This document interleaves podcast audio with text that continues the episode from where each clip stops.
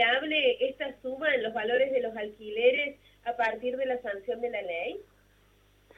Sí, yo creo que es importante eh, aclarar que los aumentos no se dan en el marco de la ley en sí o en particular, sino que los aumentos se dan por la clara especulación que hay y el recomendamiento que se quiere hacer y buscar una justificación con respecto al tema de, eh, de la ley. Eh, nosotros venimos insistiendo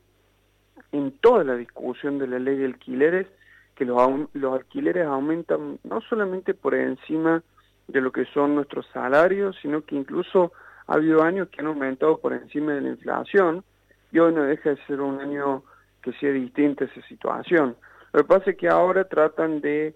plantear que, es por culpa de la ley o por una situación de la ley. Pero sinceramente yo les, pongo dos puntos en particular que para mí son relevantes.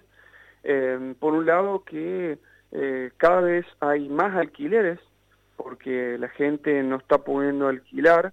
eh, se empieza a asignar, los locales comerciales por la situación económica también están más vacíos, los estudiantes eh, vuelven a sus casas también ajustándose por un lado sus padres en, los gastos y más que todo también porque el cursado ya no es presencial, entonces hay una mayor oferta de alquileres em, y además también hay una situación económica de los inquilinos donde más del 50% de los inquilinos que nosotros venimos encuestando eh, recibe menos ingresos del inicio de esta pandemia. Con lo cual esos parámetros te darían una, una situación en la cual eh, tendrían que bajar los alquileres. Y no bajan no por una cuestión de la ley en sí, sino porque primero hay una falta de control de, del mercado inmobiliario que nosotros venimos insistiendo que tiene que tomar un rol mucho más activo el gobierno. Y segundo, porque hay una necesidad y una especulación en base a esa necesidad de vivienda, donde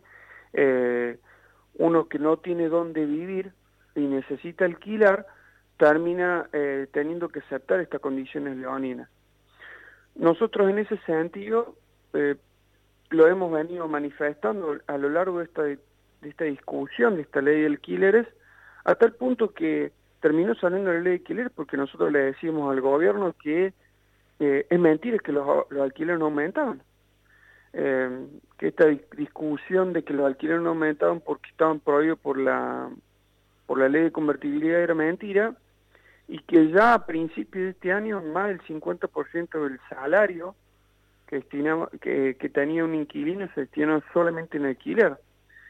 Entonces, es importante resaltar esta situación. No es por la ley de alquileres, es realmente por la especulación que hay del mercado inmobiliario y que creemos nosotros que es necesario que el Estado controle mucho más, porque también hay un decreto nacional que estableció la prórroga automática de los contratos, la extensión en las mismas condiciones de, em, de los contratos hasta el 31 de, de enero de este año, con lo cual aquel inquilino que se le venció o se le está por vencer el contrato, eh, puede extenderlo de manera automática, sin pagar comisión, sin pagar ningún tipo de gasto, y más que todo lo más importante, en eh, sin pagar ningún tipo de aumento. Pero las inmobiliarias no le dicen esto, las inmobiliarias le plantean que si no firman, eh, le van a aumentar un 100% cuando vayan a firmar, no les informan que tienen este derecho, o los extorsionan como pasó eh, en las situaciones en las cuales estábamos viendo si prorrogamos el contrato o no. Veíamos contratos y, nos llegaban comentarios de inquilinos donde los extorsionaban diciéndoles que si se cogían el decreto, eh, cuando tuviesen que renovar, le iban, eh, no solamente que le iban a aumentar, sino que última también les ofrecían renovar acogiéndose la ley vieja. Porque salen también con una discusión en la cual eh, dicen que la ley nos perjudicaría a los inquilinos, pero hemos visto mensajes que le llegan a los inquilinos diciéndole, bueno, mira, si vos te querés acoger a la vieja ley, el monto es este. Y si te querés acoger a la nueva ley, el monto es este. Entonces, en realidad, me parece que la ley tampoco perjudicaba tanto a los inquilinos como decían. Maximiliano, y viendo este panorama, ¿no? Sobre todo vos marcás eso de una falta de control por parte del Estado en lo que tiene que ver con estas cuestiones de, especulación, con las inmobiliarias. ¿Qué posibilidades tienen los inquilinos ¿no? de, preservarse frente a estos excesos de las inmobiliarias? Bueno, yo eh, por eso remarcaba y me parece importante resaltar del tema del decreto nacional. O sea, yo creo que si logramos que realmente se cumple con este decreto, donde todos los inquilinos que tienen o tienen esta situación de sentarse a eh, de, prorrogar el contrato de manera automática este enero, da un marco de negociación, una condición real de, cierta igualdad que obviamente no existe. Em, si yo hoy tengo un propietario que fue también uno de los planteos que le hacíamos con la necesidad de extender el decreto. Si un propietario para una renovación me estaba ofreciendo un aumento entre un contrato y otro de un 40%, si yo tengo la posibilidad de extender por seis meses más, eh, pagar lo mismo, le digo, bueno, mira, uno de dos, o renovamos con un plazo, un monto mucho más razonable, o si no, eh, yo extiendo el contrato este enero y vemos que pasa en enero, porque también le voy a ser sincero, si la situación económica no cambia, al igual que como pasó en, eh, en septiembre, nosotros vamos a ir insistiendo que se extienda el decreto, porque hay dos cosas que también nosotros nos preocupan. No solamente la falta de control que hay con respecto al cumplimiento de la ley y del, y del decreto, sino también el endeudamiento que hay. Eh, aquellos inquilinos que no están pudiendo pagar los aumentos que ya estuvieron pactados, o en su defecto aquellos inquilinos en los cuales la, lo, no, no están pudiendo pagar los alquileres, hay un endeudamiento importante y creo yo que desde el Estado también tiene que brindar una solución y una salida a esta situación. Entonces, yo creo que em, es primero importante que los inquilinos sepamos de esta situación, de que aquellas inmobiliarias que planteen que son intermediarias y que no definen a nadie, informen a los inquilinos e inquilinas que tienen esta posibilidad del, del, decreto y obviamente que nosotros seguimos insistiendo en un proyecto, por lo menos en Córdoba, de que haya un defensor del inquilino, porque esta situación cambiaría muchísimo si tuviésemos una oficina del Estado que busque garantizar y sancionar el cumplimiento, el incumplimiento no solamente de la ley, sino también del decreto. Recordamos a la audiencia de Noticias al Toque que estamos en comunicación telefónica con Maximiliano Vitar, referente de la agrupación Inquilinos Córdoba. Maximiliano, vos recién decías que cuando eh, la gente se, eh, va a renovar contrato en este tiempo, se encuentra con eso, que un incumplimiento del decreto, eh, es el que hacías referencia, o con propuestas que no benefician a los inquilinos. También nosotros tenemos conocimiento de que se le ha planteado a la gente que debe renovar contrato que no se les puede decir, o que inicia un contrato nuevo, que no se les puede decir el porcentaje del aumento anual porque eh, se escudan en esta situación de incertidumbre de la pandemia como inquilino, ¿cómo hay que plantarse frente a eso? Hacer valer el decreto, no hay posibilidad de que se accione contra uno, sobre todo en la situación en que uno va a iniciar una relación contractual nueva, ¿no?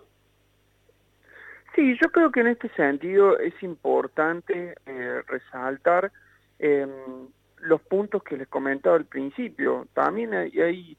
eh, nosotros no podemos pagar más alquiler de lo que estamos pagando ya lo planteamos al principio de, la, de, este año eh, y realmente lo que nosotros vemos es que muchas veces cuando planteamos de que la situación económica eh, era complicada en ese momento y que se agravó con la pandemia, nosotros lo que planteamos era que realmente cada vez eh, insistíamos en que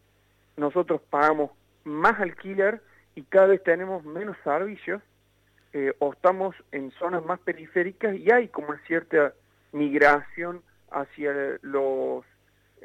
hacia los sectores periféricos de la ciudad eh, no solamente en, en, Córdoba capital, sino también en el interior provincial. Pasaba en Carlos Paz también esta situación, donde cada vez tenían menos servicios. A medida que uno se va alejando de la zona céntrica, tenía cada vez menos servicios. Entonces, y pagaba lo mismo de alquiler. Entonces, yo creo que en ese sentido, para las nuevas relaciones contractuales,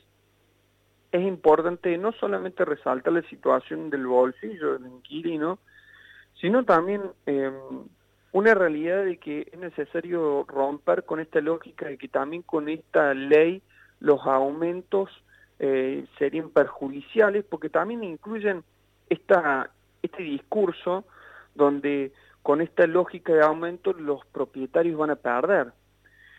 Y entonces, eh, no creo que sea esa la situación, sino que nosotros con la ley de alquileres buscamos que haya un cierto aumento, primero que sea de manera anual,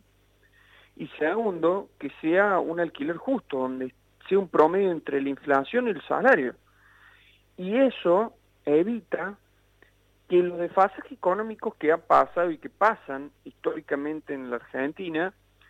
siempre han perjudicado tanto el inquilino como el propietario. Y esta forma de alquiler y esta forma de aumento de alquiler una mayor estabilidad. Para hacerle más concreto, nosotros en el 2017, no sé si recuerdan, la inflación, eh, la inflación de ese año fue de un 25%. Los alquileres, eh, los alquileres aumentaron un 28% y los salarios aumentaron un 20%. Nosotros ya en ese momento estábamos diciendo esa situación que era preocupante y que era eh, perjudicial y que necesitamos la ley de alquileres. Es, a fines de ese año, no sé si recuerdan, el famoso anuncio del 10% de inflación para el 2018 y que después lo recomodaron al 15% en, a principios del 2018. Bueno, la inflación, eh, en ese año, a principio de año, el marco de vuelta decía que iba a aumentar un 24%, es decir, si se cumplía ese pronóstico, los alquileres van a aumentar un 10% más que la inflación. La inflación de, de, de, de 2018 terminó siendo el 50%. Entonces salen todos los propietarios a decir, no, pero paremos, paremos, paremos. Si hubiese habido un acomodamiento real, yo creo que eso, ¿qué pasa? Bueno, los inquilinos en ese momento, ese año, pero porque se desfasó todo. Pero si no, ese año nosotros hemos pagado casi un 10% más. Después dijeron, bueno, pero los inquilinos ganaron por esa diferencia. Sí, pero en el momento de la renovación también querían ajustar esa situación. Y un inquilino no puede pagar un 40% más de un mes a otro. Entonces, esas son las cosas que buscamos solucionar con la ley de alquileres. Y lo que pasa en estas nuevas relaciones contractuales es que necesitamos que esos intermediarios, que son las, las inmobiliarias, realmente sean intermediarias. Porque lo que no dicen es que a medida que nosotros pagamos más, más monto de alquiler, ellos cobran más comisión. Entonces, realmente, si son intermediarios, que empiecen realmente a funcionar como tales y que si no blanquen que sí son lo que son. O que a mi obviamente, cómo están funcionando, que son voceros de, de, los propietarios. No solamente que son voceros los propietarios, sino que a su vez también eh, representan o tratan, obviamente en esto es una generalización, no es la mayoría, no es, no son todas, es la mayoría, pero para colmo somos nosotros los que pagamos la comisión. Entonces, esta situación también nosotros necesitamos que se, a nuestro entender, se clarifique o se diga como es. Porque si no, termina siendo el discurso que vuelvo a insistir, es por la ley, en realidad no es por la ley, es por la especulación inmobiliaria que hay con respecto a que nosotros no tenemos un lugar donde vivir, y eso es también porque mientras más alquiler pagamos, más comisión se paga.